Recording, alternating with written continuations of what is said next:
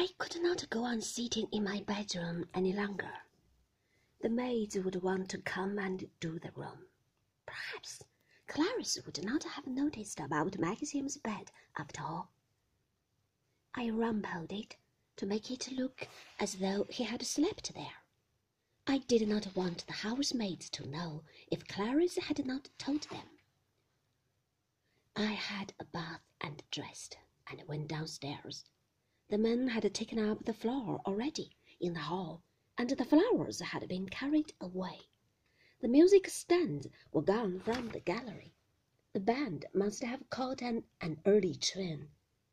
The gardeners were sweeping the lawns and the drive clear of the spent fireworks. Soon there would be no trace left of the fancy-dress ball at Mandley. How long the preparations had seemed, and how short and swift the clearance now!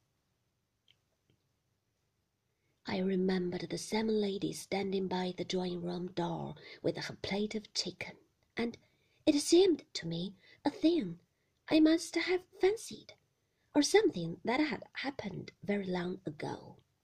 Robert was polishing the table in the dining-room.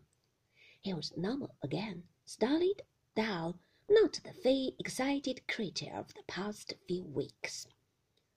"Good morning, Robert," I said. "Good morning, madam. Have you seen Mr. De Winter anywhere?"